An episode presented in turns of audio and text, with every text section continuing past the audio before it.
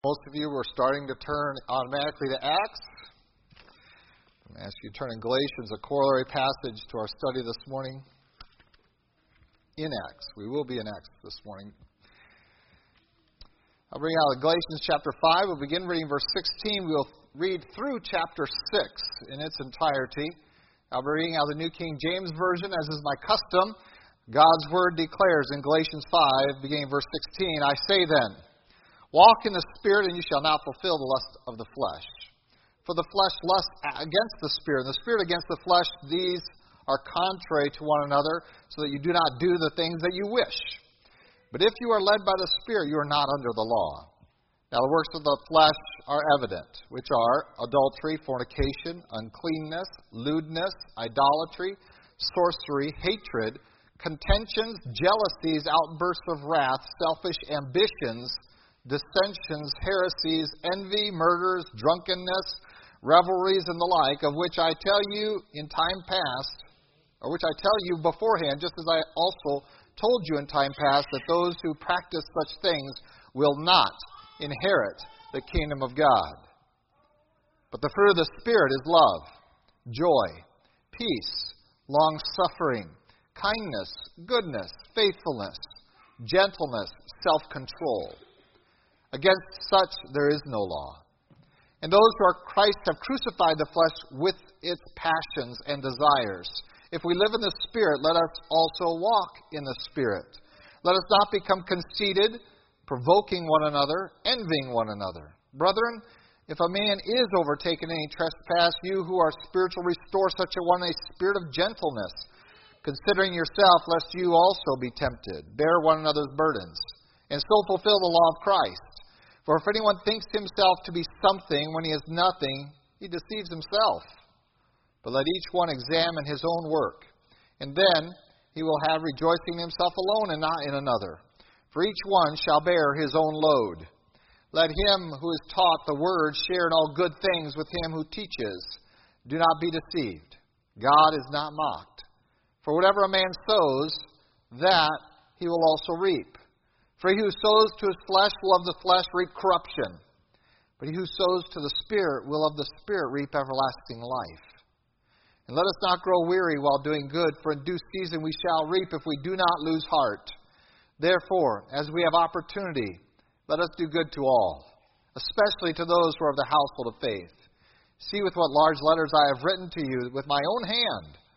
As many as desire to make a good showing in the flesh, these would compel you to be circumcised, only that they may not suffer persecution for the cross of Christ. For not even those who are circumcised keep the law, but they desire to have you circumcised that you may boast in your flesh. But God forbid that I should boast except in the cross of our Lord Jesus Christ, by whom the world has been crucified to me, and I to the world. For in Christ Jesus neither circumcision nor uncircumcision avails anything, but a new creation. And as many as walk according to this rule, peace and mercy be upon them and upon the Israel of God. From now on, let no one trouble me, for I bear in my body the marks of the Lord Jesus. Brethren, the grace of our Lord Jesus Christ be with your spirit. Amen. Well, let's begin this morning with a word of prayer. I usually do an introduction first, but I want to proceed a little more seamlessly into the message from last week into the message of this week. So let's go, Lord, in prayer together this time. Lord God, we do thank you for your love for us. We thank you for the opportunity again to look into your word, and we pray, as always, for your Spirit's direction, both in what is said, that it might be in accordance with your word of truth, that it might be guarded from error, from the opinion of men, from the philosophies of this world. And Lord, that you might work in us, not only what is said, but what is heard, that we might be receptive to your truth, and without doubt, and receiving it with the authority that you intend it to have in our lives. And Lord, we know that none of this really happens by the will of men, but by the work of your Spirit and the wisdom of God. So Lord, we submit ourselves to you, and we pray that this hour we might learn of you, having learned of you, might by faith trust in you. that trust might be evident in our living. We pray things in Christ Jesus' name. Amen. We're in Acts chapter 8, and we have been working our way through the book of Acts. We come to this passage, and we have several aspects of our Christianity that is brought into a very clear magnifying glass. We have often talked about salvation going out and get excited about conversions and of many people getting saved. And we have already seen, at least on two occasions in the book of Acts, where we have a more realistic view of that. That just because people come and say they have become a Christian because they've made a confession of faith does not necessarily equate to Christian living nor to the hope of eternity. In fact, on one occasion it says that there was a mixed multitude, that there were some that believed the miracles, the power of God, but the Bible begins to distinguish between those who are willing to follow God, become disciples. And so we have seen on several occasions this distinguishment between those who make a profession of faith, those who claim to be Christian for whatever reasons, and their motives, of course, the Bible exposes very strongly when they say, I believe, and then we see no evidence of that belief. That there is, as soon as that belief is put under a pressure cooker, once it's examined, once the heat of persecution or opposition comes upon it, that it just wilts away because there's no root, there's no structure there beneath the soil of the heart that would make it endure and survive. And so we are given that very clearly in the book of Acts, that there was within the church, even in the early days, a mixed multitude.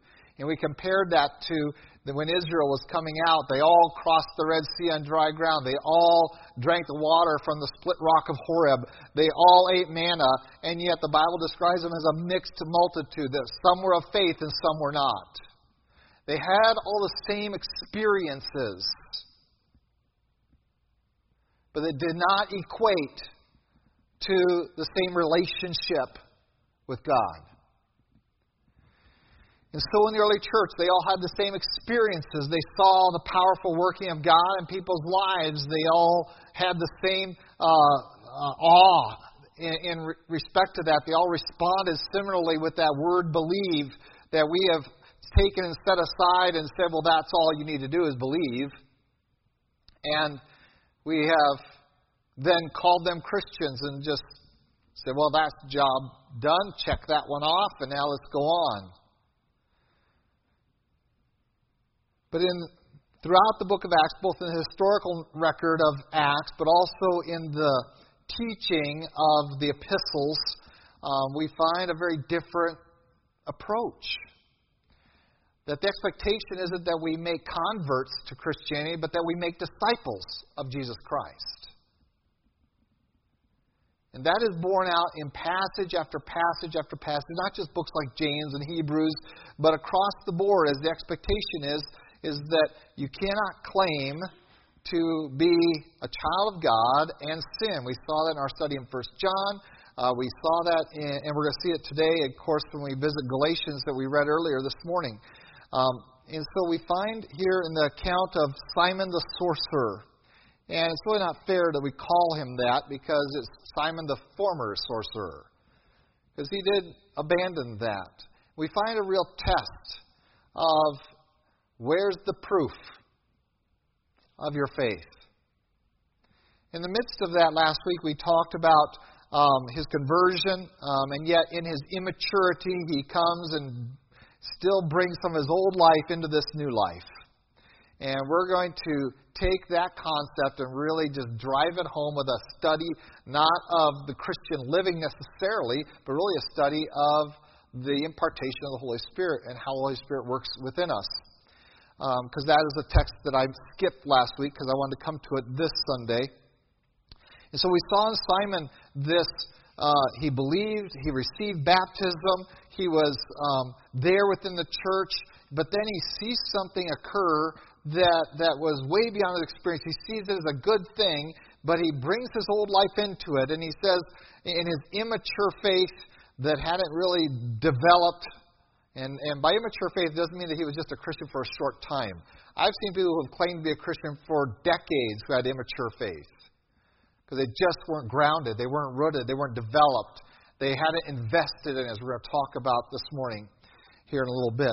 And so in his immature faith, he brings philosophies and approaches and attitudes from his old life, and he brings it into the environment of the church, and he introduces it. I would like to have the ability to have the Holy Spirit fall on whoever I lay hands on. Sounds pretty good. Maybe we should all desire after that capacity. But to achieve that, he offers money to the apostles. And of course, Peter's response we saw last week, may you perish with your money. Very strong words. That you have no part and parcel, you have nothing to do with what's going on here because you think that you can buy any aspect of spiritual life from God with money? You think that money is any important facet of what's going on here in the church? It isn't. And oh, that more pastors would start to communicate that more often. It seems that too much of the communication with regard to money in our churches is the opposite. It's more like Simon's than it is like Simon Peter's. Give a little money and we'll make this great work of God happen for you. Well, Peter has something to say about that. He says, may you perish with your money. Take your money and may you and your money die. But he does have a solution to this problem in Simon's life, and that is to repent. And Simon, every evidence is that he does.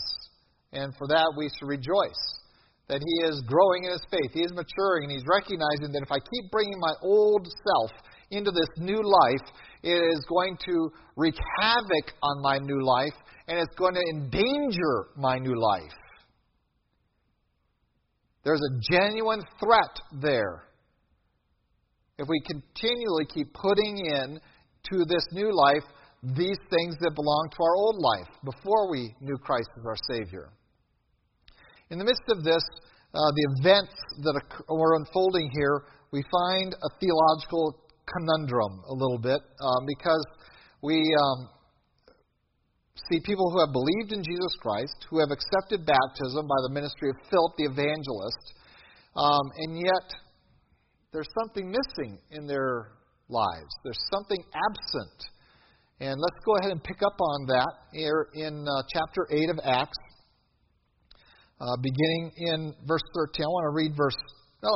It says, but when they believed Philip as he preached the things concerning the kingdom of God in the name of Jesus Christ, both men and women were baptized. Then Simon himself also believed, and when he was baptized, he continued with Philip and was amazed, seeing the miracles and the signs which were done. Now when the apostles who were at Jerusalem heard that Samaria had received the word of God, they sent Peter and John to them, who when they had come down, prayed for them that they might receive the Holy Spirit. For as yet he had fallen upon none of them. They had only been baptized in the name of the Lord Jesus. Then they laid hands on them, and they received the Holy Spirit. And when Simon saw that through the laying on of the apostles' hands the Holy Spirit was given, he offered them money, saying, give me this power also. And we're going to stop right there. And that's the text that I pretty much skipped last week, because I was only going to preach half a sermon, and it still went way too long. I tried. And I want to take some time to really reference what was going on here. First of all, I want to go back to our introduction to the book of Acts. Remember, the book of Acts is a historical record. It is not intended to really be a doctrinal treatise. In other words, we don't look at this and say, well, we're going to do it just like they did it. It also is a historical record about a certain period of time called the Apostolic Age.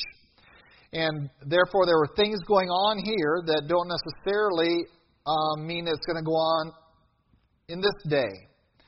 There was a development, and one of these things of the development was this distribution of the Holy Spirit throughout His church. And we certainly saw that here the disciples were waiting for Pentecost. They were believers in Jesus Christ. They had witnessed His resurrection. They had followed Him for those 3.5 years or so. They we're staying in Jerusalem, being obedient, and God says you're going to have to wait, and then the Holy Spirit will come upon you. And then you'll receive power, and then you'll be my witnesses to Jerusalem, Judea, Samaria, and the othermost parts of the world. And we have them waiting there as believers in Jesus Christ, waiting. And on the day of Pentecost, of course, we have the Holy Spirit coming in great power. We have the manifestation of the Holy Spirit in visible ways and audible ways. We have these tongues, and we have this roaring sound that manifests itself to the people there in that room. We have the communication of the gospel in all the languages of all the people that have flooded into Jerusalem for Pentecost, for this Jewish holiday. And we find this outworking of His presence. When I say, well, that's what we want to have happen today. Not necessary. Not what we are commanded to do.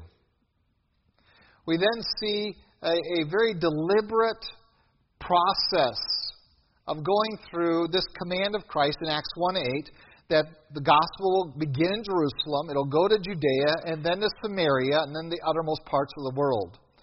And we can look back into the Gospels and see that there was one individual that God granted the position of authority to supervise that process, if you will, to participate in it with God in a leadership role among even the 12 disciples there. And, of course, that was Peter, and we make much about the keys of the kingdom. And I just want to share with you that those keys were used up in chapter 8 and were employed and were completed very quickly, really, in terms of the chapters here. And so we find that among the things that in the development of the early church, of its birth, if you will, and it's still being birthed. It hasn't really fully been birthed. We talk about Pentecost being the birthday of the church, but it's really the beginning of the birth, if you will. It was the crowning part of the birth. It wasn't the full delivery. All right? And so the full delivery isn't going to happen really till we get to the events around Cornelius and the Jerusalem Council. When we get to those, we're going to talk a little bit about those this morning. But that's going to be the full delivery. And Peter and the apostles are going to be engaged in this whole process. And so as we saw the persecution come and the church being scattered now out of Jerusalem into Judea, and we see that they went everywhere preaching the gospel. And we have no indication that there was any required additional work for them to receive the Holy Spirit. Those of Jerusalem and Judea. It has not been recorded for us at all. It simply said that they believed, they repented of their faith, they trusted in Christ, they received believers' baptism, and we have no indication that they did not receive the Holy Spirit. In fact, this very statement means that this is an exception. There's something different about Samaria than about Judea or Jerusalem. There's something unique. There was something important that had to occur here very deliberately to get the attention of the church. The church was pretty myopic. It was kind of had blinders up, and it was pretty Jewish. Those blinders were Jewish custom and Jewish believers. And the expectation was that this is just a wonderful movement for our people. Well, now we've reached into Samaria, and by the working of Philip in the chief city of Samaria, we have many coming to Christ, and we have the impact now of that. Well, what does that mean for this myopic church that sees itself only as really a Jewish thing? What do we see this now? What do we do with this? What? How do we respond? And so God sent, the church sends really, and Lord through the church sends its two leaders. It sends Peter and John. Go find out what's going on. We heard rumors. Things are happening in Samaria. Can the gospel really go to Samaritans? Can they really get saved? And there's a huge barrier of prejudice between the Jewish people and the Samaritans. And also from the Samaritans to the Jewish people, by the way. The Samaritan woman at the well was just as prejudiced as any other Jew she would have expected to find at the well. In her statements, prejudice isn't a one-way street. Seldom, if ever. And we find that the prejudices were there, and so the church that was trying to overcome that, and so they send this out and say, well, let's see. Let's see what happens for them. And so out go Peter and John. and they prayed for them, first of all. They prayed for the believers there, and that they would receive the Holy Spirit, because they had not been their experience yet. They were believers. They had seen the great working of God through Philip's life. They were following Philip. Simon himself says, I'm going to follow you everywhere you go. That's discipleship. I want to become a follower. They received believers' baptism, but the Spirit's not there. And Peter comes, and for the sake of the entire church in its infancy, it was necessary that the leadership from Jerusalem come and participate in this process. And it wasn't the laying on of hands that was the power, by the way. That wasn't the authority. That was a mechanism that Peter used, but it's not the only mechanism, as we're going to see here very shortly. And this is where Simon was confused of what was really going on, too. It says at the end of verse 15, it says, they prayed for them that they might receive the Holy Spirit. And then in verse 17, after an explanatory passage about why that was necessary, because no one had received it yet, no Samaritans had received the Holy Spirit yet. This is something radical the church is going to have to deal with. And to help the church accept this, that this is part of the working of God, we're going to send two of the main leaders in to watch it and to actually participate in it happening. And so with laying on of their hands, although really it was more their prayer for them, the Spirit comes upon Samaritans. Can you believe it? Samaritans can get the Holy Spirit too. And we have the testimony of not only Philip the Evangelist that they're coming to Christ by the multitudes, but we also have Peter and John, the apostles, who are opening the door up to the Samaritans. And it seems that we finally start to see active participation in this work of God that says, listen, the gospel isn't just for Jerusalem. It's not just for Judea. It's for Samaria. Cross those barriers of prejudice and take the gospel where it's supposed to go, and that's to all men, and then to the uttermost parts of the earth. And so let's look at this development. And there are many in circles today that want to replicate this. And again, I don't see Acts as being a book that asks us to replicate everything that happened here. This is an account of what was done in the early church. And when we get into the epistles and we get into some of the later books of Acts, in fact, we're going to see some of these very things causing problems in the church instead of solutions. Instead of being the avenue to a powerful, active church, they're going to be a detriment to its testimony in the community. And that's what happened in several of the cities that Paul went into. And so we come to this early stage, and it was necessary that the apostles were involved in. Let's jump ahead and look at the next level of that. Let's go to chapter 10 of Acts. In chapter 10, we have another group of people that are going to be reached by the gospel. A godly Roman soldier, pretty high official, centurion. He's a devout man. He's not a convert to Judaism, and that's really important for the next couple of weeks. He's not a convert. He hasn't received the circumcision. He hasn't been baptized in Judaism. He's not a convert to Judaism. He's a true Gentile, but he's a godly man. It says that he's a devout man, and he did good works, and he sought after God. He wanted to know the one true and living God. And he certainly had that access to the Jewish concept. He's there in the regions of Israel. And he has prayed, and God's answered his prayer. And he has sent, of all people, Peter. And Peter had to have some preparatory work in his life for this to happen. Because Peter, this is a huge barrier of prejudice. If Samaria was a barrier of prejudice, this is, going to the Gentiles is a wall of prejudice. So we'll have to overcome all of this, and God has to intervene in Peter's life to enable that to happen. And so Peter follows God's command to go and preach the gospel. We have that recorded for us in Acts 10, verse 34 through 43. I want to jump to the end, verse 44. It says, while Peter was still speaking these words, the Holy Spirit fell upon all those who heard the word. Isn't that amazing?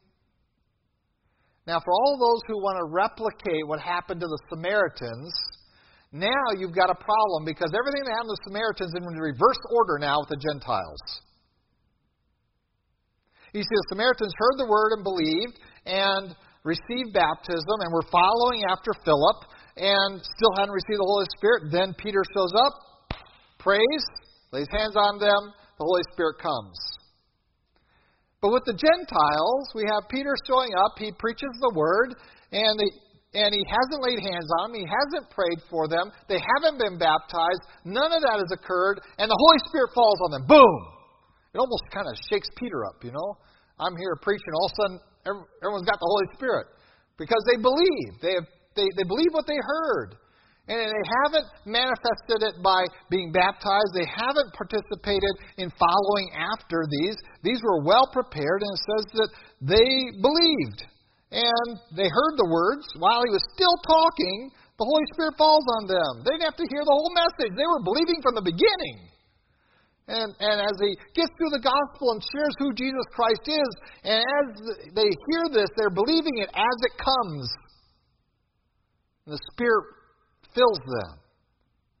The Spirit comes upon them. And Peter hasn't even finished his sermon. And already the Spirit has come. And you might say, well, maybe that's how it's supposed to happen. Well, again, the focus here is we are going from Jewish people to Samaritans, and now we're going to everybody, anybody who hears the word and believes.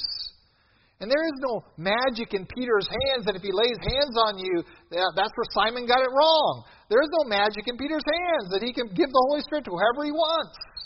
If that were the case, he just had to walk around and touch everybody. But here, he is proclaiming the word of God, and the people hear it, and in response to their faith, because Peter's presence is there as a representative of the Church of Jerusalem and the authority of God to open up the kingdom of God to all men, he is there. And I would conclude that this is pretty much, except for his testimony of this fact to the Jerusalem Council, the completion of Peter's role of opening the keys of the kingdom. That he has opened the doors for all men to get saved. It is not an act that needed to be accomplished again. It was singular, it was complete, and it was not singular, there was at least two or three occasions, but it was complete at this point. In the infancy, the church is fully born.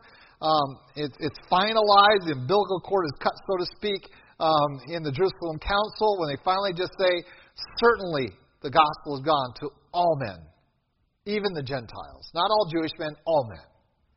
God wants all men everywhere to repent. The mechanization of how it happens, the actions and the order that we spend so much time investing in aren't really the factor. That's not really what Acts is trying to communicate. You have to do it in this particular order. Rather, the expectation is that now in the birthing of the church, God has very deliberately shown to the Jewish community the extent of what he intends to do. He intends to reach all men with the gospel of Jesus Christ. And he's going to use Peter as the lead in presenting that to the church and leading the church in doing that. So I want to go back to this work of the Holy Spirit. And by the way, as regards to Judaism, we're going to see Philip next week and the Ethiopian eunuch.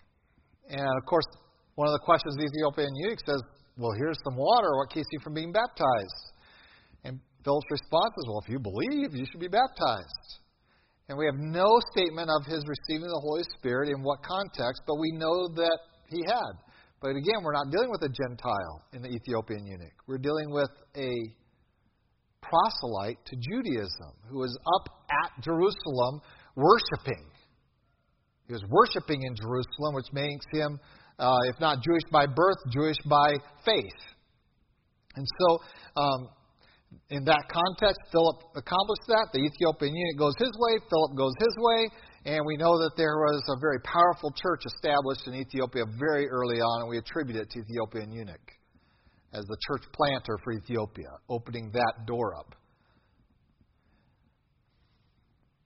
And so we have individuals who are coming to Christ as proselytes who We aren't recorded that there was any spectacular presentation of the Holy Spirit in that respect as we have recorded in other places. But there is one exception. Don't you love exceptions? And that's in Acts chapter 19, if you want to turn there. And this, of course, is the arrival of Paul to Ephesus in Acts chapter 19. Let's read verses 1 through 6. Reading God's Word is better than listening to what I have to say. It says, "And it happened while Apollos was at Corinth, that Paul, having passed through the upper regions, came to Ephesus, and finding some disciples, he said to them, 'Did you receive the Holy Spirit when you believed?' So they said to him, 'We have not so much as heard there whether there is a Holy Spirit.'" Kind of interesting. "And he said to them, 'Into what then were you baptized?' So they said, 'Into John's baptism.'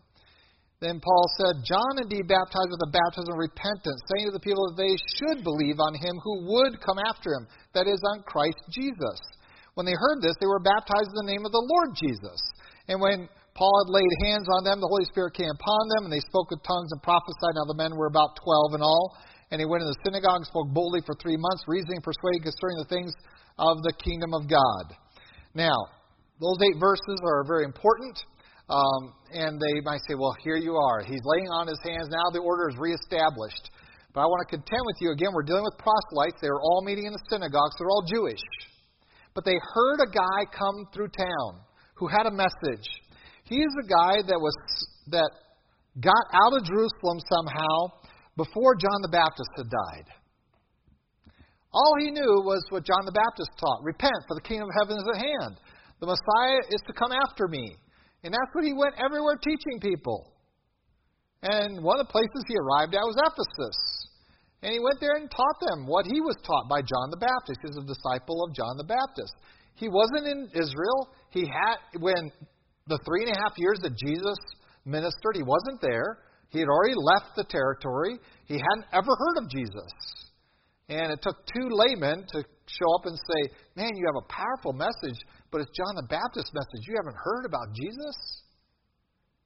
He fulfilled all that John the Baptist talked of. And Apollos believed and said, great. And he accepted Jesus Christ. And he, at the end of verse chapter 18 of Acts, we're going to study that later on. But in the wake of him... were all these communities that he visited preaching what John the Baptist told him to preach. Repent, for the kingdom of heaven is at hand. It's coming. Jesus is coming. And one of those communities was Ephesus. But remember, Apollos' ministry was only to the Jews.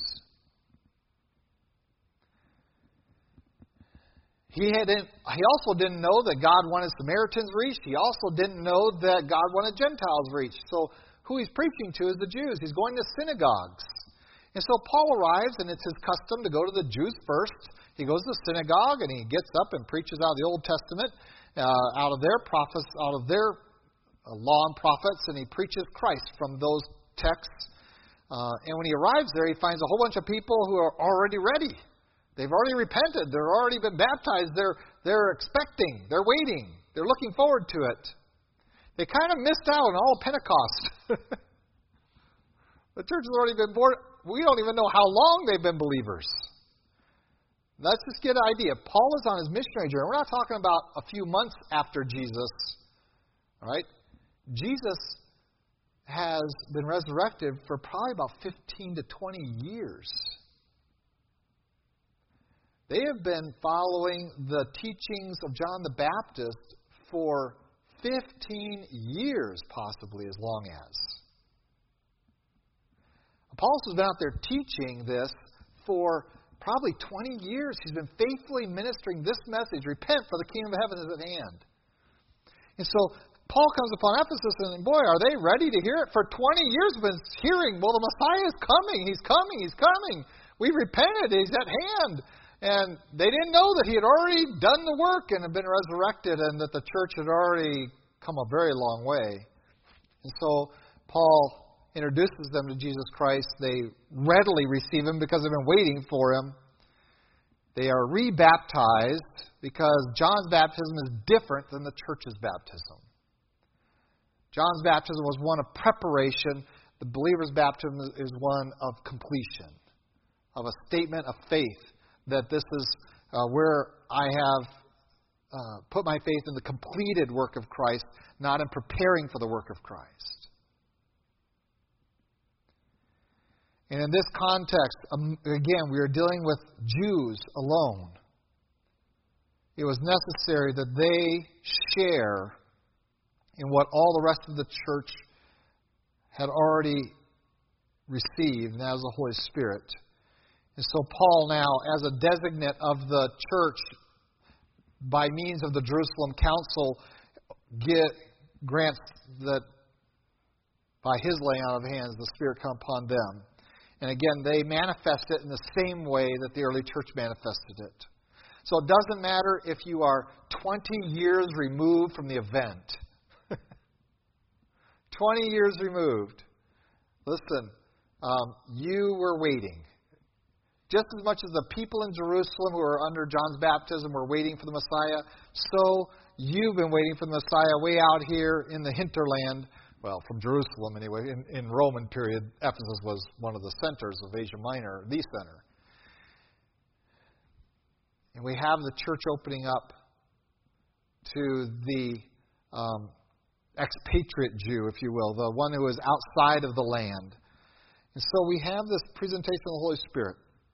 And so the reason we do all this teaching is to communicate to you that there are those that are saying, well, if you haven't gotten the Holy Spirit in this fashion, in this way, through this mechanism, and if it hasn't manifested itself in this certain way, then you don't have the Holy Spirit, and we'll help you achieve that through this activity that they engage you in. And that is nowhere found in the Scriptures. As you see, if anything, we would fit more completely, since I don't know many of you are Jewish, we'd fit more completely under the experience of Cornelius, that the Spirit comes with belief. All those signs of His coming, of the speaking in tongues, of the prophesying, all of those signs were for Jewish people, overwhelmingly. And when they started using those with Gentiles, they started having problems. It started getting messy, as we're going to see in the book of Acts. And it's something that Paul has to address in the book of Corinthians. You guys are all focused on this, but you've missed the whole boat. You're abusing it. It's not something benefiting the church. It's something hindering your work. It's time to realize that there's going to come a time when that isn't what we're going to seek after, because the church predominantly is going to be Gentilian, which is what we have today. And so, if that's not how the Holy Spirit comes, then how do you know you've got Him? Cornelius, once they heard the Word of God and believed in it, they received the Spirit like that. There was no special activity of anyone on them or around them or that they were involved in. They were simply sitting there, listening, hearing the Word of God being preached. And as they sat there listening and hearing it, they believed. And in that setting, it came upon them. They hadn't been baptized yet, so the Spirit isn't dependent upon being baptized. It's simply, I had to believe what I'm hearing. Well, now, how do I know that that's happened in my life? If I don't have all of these external manifestations, how do I know that that really did happen? And if it did happen, how does the Holy Spirit work in me? And this we want to spend the balance of our time together on. And this is going to very quickly take us to Galatians. The manifestation of the Holy Spirit, most people want to focus in on the gifts of the Holy Spirit. That, if you can speak in this tongue, or if you can prophesy this, or if you can do this. And they've warped and twisted every one of those. That speaking in tongues is no longer speaking a known language to someone who needs to hear the gospel in their own language. It becomes this babbling language that nobody really understands.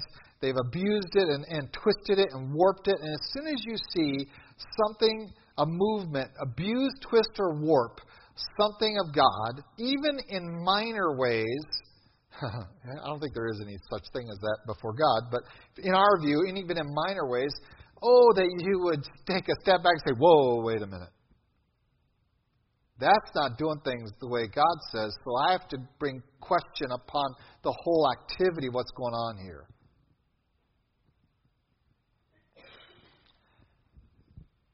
And so when we see the history of how the modern Pentecostal movement has been brought forward, we have to conclude that there is error here.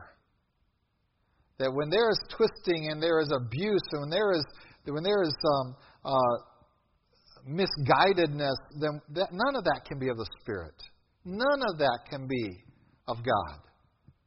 And we must step away from that and go back into our Scriptures and study it out and say, how should this be going on and why isn't it going on? And I've heard people who are well invested in the Pentecostal movement share their experiences, and they say, well, you know, this one gal, she always has the Spirit and she's always talking away. So one time I stood up and said, I have the interpretation for what you just said, and that is you're supposed to sit down and be quiet. Well, did she have the interpretation from the Spirit to tell that lady to sit down and be quiet? No. No more than that lady had anything from the Spirit to tell her to stand up and make noise in the church, in violation of Corinthians. It says you're supposed to remain silent in the church. And so this is what's going on in that movement. And so when we see that twisting and warping, we got to step away from it and say, oh, I got to re-examine that. And not just because it makes me feel good or my experiences. So we're going to come to God's Word not through the apostolic gifts, not through the what we call revelatory gifts. That is where God reveals His will or purposes or His Word through that gift. But rather through the, instead of going through the gifts, which we all focus on, we see lots of gift inventories and studies, I want to take us to the fruit. Because what you really want to know this morning is whether I have the Spirit. And that's very different than knowing how the Spirit works. And the evidence of the Holy Spirit's action and life in you, the Holy Spirit's presence, is the fruit born. What is the fruitfulness? What is the evidence? What is the proof that the Holy Spirit is there? And in Galatians, Paul presents it to us, and he gives a lengthy list of things that were works of the flesh, and we can walk through those, and we go, oh, yeah, I had that, oh man, I still struggle with that one, there, oh, yeah, that was me, and you're intended to feel that way, because as he rehearses all these sins, we know that we were, if not are, participating in them. He says, that was your flesh. That's your old nature. The Spirit of God comes in, and it doesn't come in by a law, and so we're not going to set up a law that against all these things, and that if you break these, we're not going to enforce a legalistic system. Rather, we are going to insist upon a spiritual reality, that if the Spirit of God is resident in you, that the evidence, the fruit of what He is doing in your life, here's what it is. And we have these 9 things listed off for us. You might say, well, is the Spirit of God in me? Well, then I have to ask you. Because the fruit of the Spirit, the evidence, the culmination of His work is love, joy, peace, long-suffering, kindness, goodness, faithfulness, gentleness, self-control. He concludes by saying, against such there is no law. There's no law that can produce those. There's no law that we need to enforce this. These are the Spirit's fruits. This is what happens. The Spirit of God is resident in you. This is the evidence. This is the production in your life. And we're not going to talk about whether you could speak in tongues or not. And yes, Cornelius did, but that was for the benefit of the Jewish listeners. We're going to talk about that when we get to that text a little bit more. But here's the evidence that the Spirit of God is in you. Not whether you spoke in tongues, but whether you have peace. Do you have peace? Are you at peace with God, with your circumstances, with everything? Are you at peace? Do you have joy? I'm not talking about happiness and entertainment. We have totally twisted that one up. I'm talking about real joy.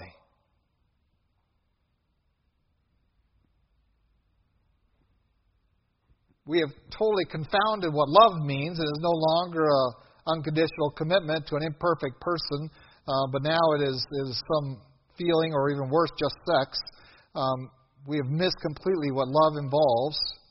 Do we really have it? That selflessness of long-suffering, and we think long-suffering means that I have to walk from the house to the car out of one air conditioning and the other air conditioning, that's long-suffering if I have to go down the driveway a little bit. Some of you think it's long-suffering just to sit through the sermon. I know that, but you will have a clue if we think those are the long-suffering. Kindness and goodness. Oh, that there was kindness and gentleness. I often associate and faithfulness. I heard Pastor Leachman's Sunday school lesson this morning. He talked about perseverance, about faithfulness, about enduring to the end. Apparently that was last week, but he reviewed enough this week. I got some of it. That is an aspect of our salvation. And you can't claim the glorification if you don't have the perseverance, the faithfulness that I'm going to continue. I'm going to be trustworthy of this. I'm going to be faithful in my walk with God. And then, of course, that last one that none of us ever want to list, and that is self-control. That I can control myself now. I don't have to sin anymore. I can exercise self-control. I can have self-possession. It is probably one of the more powerful evidences in our modern age of the Holy Spirit's presence is when you have self-possession. They're not walking around like a bunch of brute beasts that can't help ourselves. As the world would present you in an evolutionary model, you're just an advanced brute beast. Well, I can possess myself. By the power of the Spirit within me, I can control myself. I can control my mouth. I can control my thoughts. I can control my eyes. I can control my actions. I can control my attitudes. I am not passive in that respect. The world doesn't define those for me. I define them and bring them to the world. My circumstances don't define who I am. I define the circumstances. By the Spirit of God working in me, I can control myself. And things that might, from a worldly perspective, these things get me down, well, that's your decision if you're a believer. Because self-control is what the Spirit brings to your life. And where these 9 are lacking, where these 9 are absent, you should be gravely concerned of whether you are a child of God. Gravely concerned. Where there is only selfishness and not love, as God describes it, of caring for others, of honoring and seeking the welfare of others, where there's no joy, where you just don't have joy in anything you do, let alone in evil being done to you. If you cannot take joy in life, then you need to be gravely concerned about whether or not you have a relationship with Jesus Christ, whether you have the Spirit of God in you at all. I don't care what your experience in the past has been. I don't care if you've made a profession of faith. I don't care if you've been baptized. I don't care if you've been to church. None of that is equal to having a relationship with Jesus Christ with the Holy Spirit invested in your life, taking residence in you. Do not confuse those two. If these are absent, if these are lacking, if you have to conjure these up or just, oh, have I ever shown love to anybody? Let me think here. Oh, well. You know, if you're struggling to identify these in your life, you need to be gravely concerned about your eternity because it is in deep jeopardy. For without this evidence of the Spirit of God, you are not Christ's. For without the Spirit of God in you, you are none of His.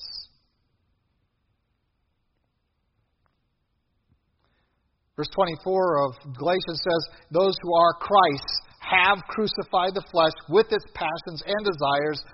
And then there's a clause here, if we live in the Spirit, which means that if you are Christ's, the Spirit is one that you're living in. You've brought life to you in the Spirit of God.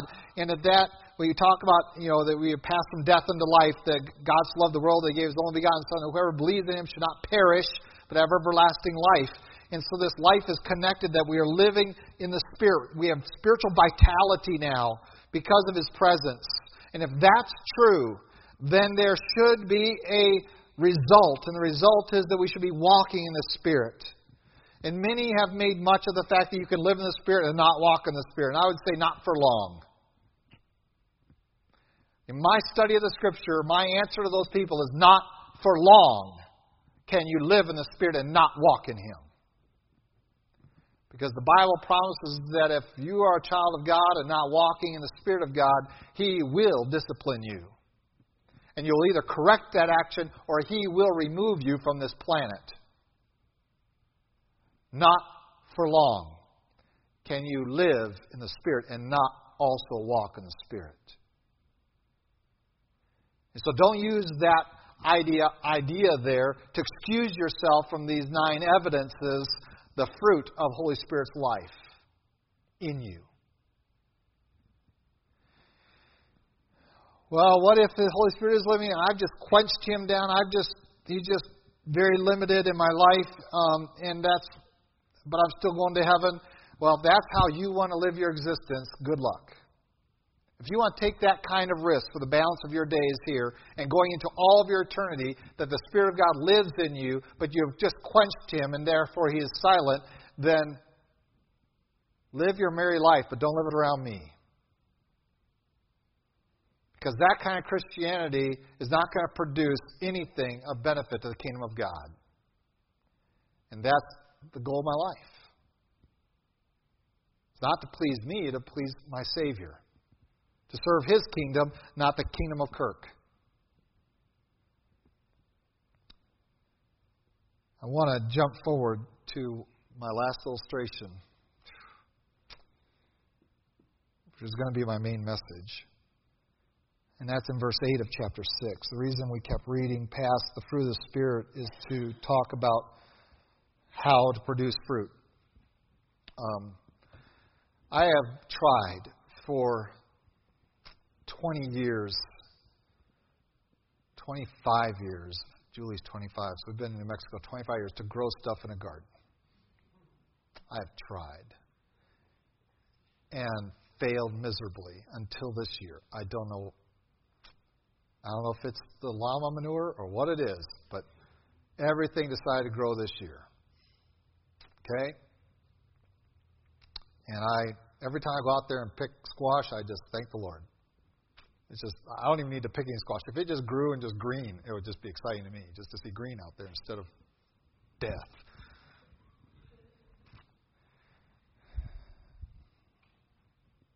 I'm picking a lot of squash, a lot of green beans, cucumbers, and I have no idea what's going under the ground with those potato plants, but the plants are huge. Because that's what I sowed. That's what I planted. And watered. And I'm fearful that we have lost track of the principle of Galatians 6:8. That whatever you sow to, that's what you're going to reap to. And we've sown to the flesh so much. How much are you sowing to the Spirit? Maybe one of the biggest problems in our life spiritually is that we've taken seeds and planted them in our heart.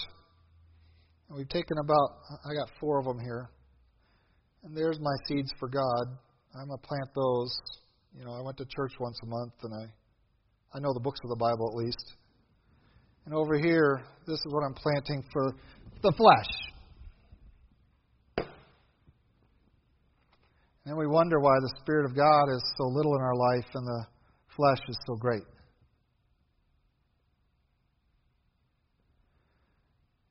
Over here, we've got all these opportunities we have to let the world talk to us. We call it entertainment. We call it conversation. We call it social media. We call it a lot of things, but we just let the world plant seeds in our life. This will never grow on here, by the way. No llama manure there.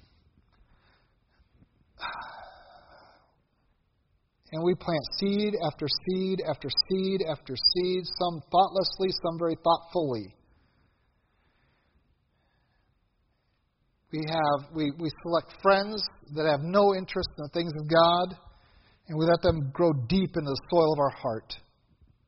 We enter into romantic relationships with people we have no business being involved in, and we let those seeds grow deep in the soil of our heart, and we involve ourselves in the pursuit of the things of this world, and boy, that is really deep in our heart of, I got to have a better house, a nice car, I got to look a certain way if I'm not up on the fashions of the hour. And we let all of these seeds sown in our hearts. And we congratulate ourselves that we've put this in our spiritual soul. That we've sown this.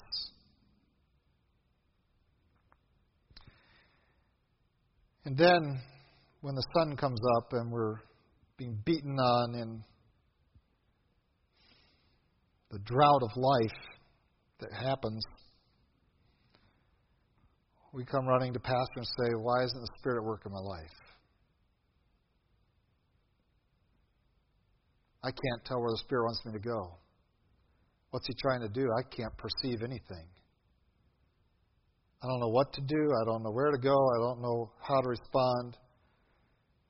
And it's because all we planted there over the years, over the seasons of life, were piddly little seeds. We hardly ever watered them. And then we look up to God and point our finger at Him as, why aren't you doing anything in my life? We never tilled our fallow ground. We never put any nutrients in there. We stuck 4 seeds in there. Here's my profession of faith. Here's my baptism. I got baptized once. Here's my church membership. And I remember once or twice putting an offering in the plate. We don't pass the plate, though, the box. There we go, Lord, I got my seeds. Now you're going to have to do something. Never mind where all the rest of the resources of our life are sown, we expect God to bring a bountiful spiritual harvest out of our puny planting. And then we have the gall to look at God and say it's His fault. We come and we say, well, what's God's problem that the Spirit isn't working in my life?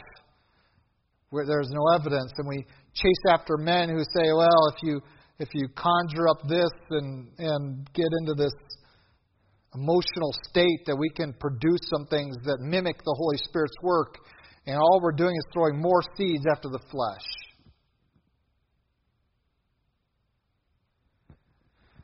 Paul says, don't get involved in any of that. You want to plant some real seeds? I mean some real seeds. You're going to sow in the Spirit. Those seeds are life. And really, by the way, if these are the seeds that you're trusting in, those 4 things, and they aren't of faith, they're really not spiritual seeds at all either. That's the real danger.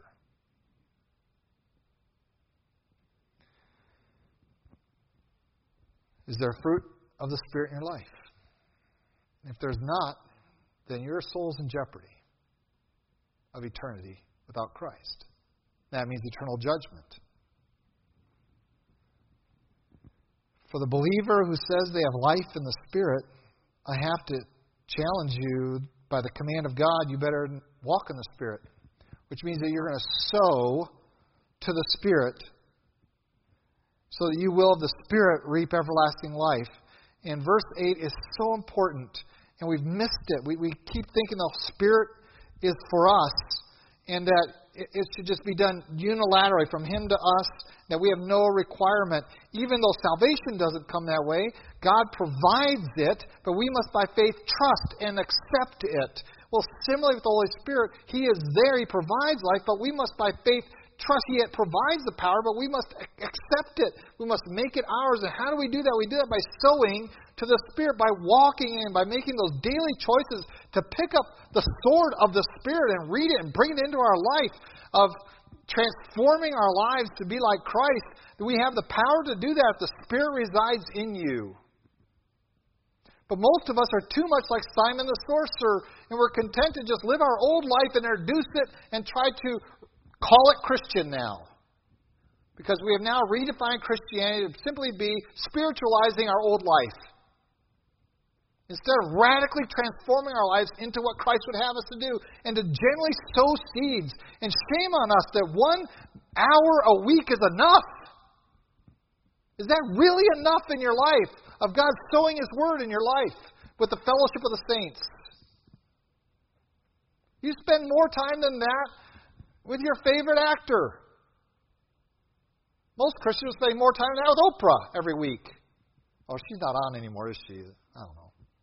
I don't have a TV, so I couldn't tell you. That's who we're investing ourselves in. That's who we're sowing in our hearts. And somehow, this is enough spiritually. And then we wonder why we're dried up and withered, why our field is empty spiritually.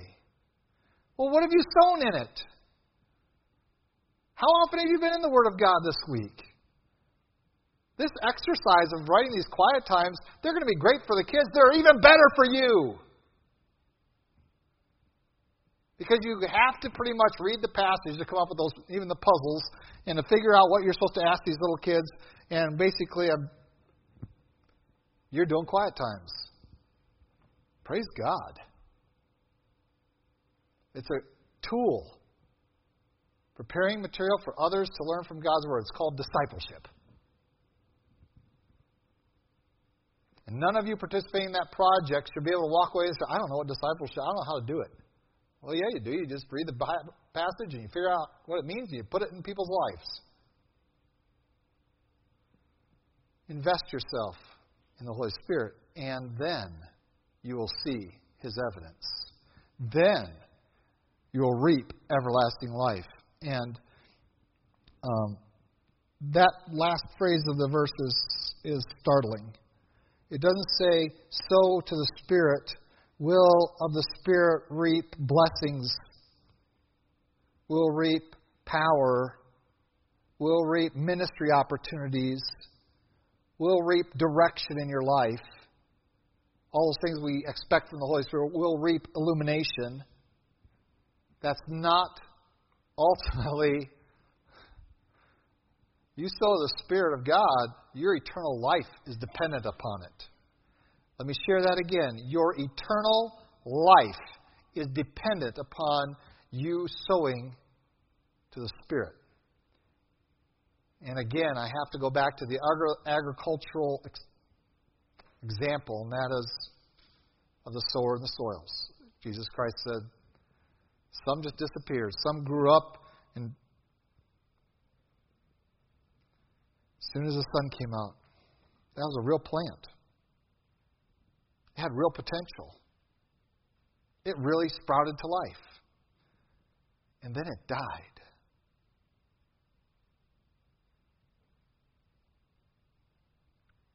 And that's startling. That flies in the face of all the eternal security people out there and what they're teaching. You know, just pray this Lord's Prayer, you're saved forever. It's not what my Bible teaches. It teaches you need to sow in the Spirit to have everlasting life. That faith is not a single act, it is a continuous act. Placing your faith in Christ is not a one-time event, it is a lifelong event. Where's the evidence? Where's the fruit?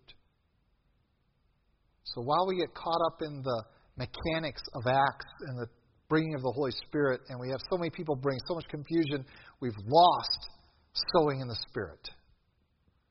What am I sowing in my life to have the Spirit grow and bring forth fruit that I might have everlasting life? Lord God, we do thank you for your love for us. We thank you again for a powerful presentation of your truth, and Lord, that we see in your word. And we thank you for working through Paul and writing the book of Galatians and Luke and Acts. And Lord, we thank you for these passages, and we pray you might forgive us for our neglect of them. Not only in the neglect of reading them, but much more importantly in the neglect of living them. Forgive us, Lord. But only forgive us if we intend to leave here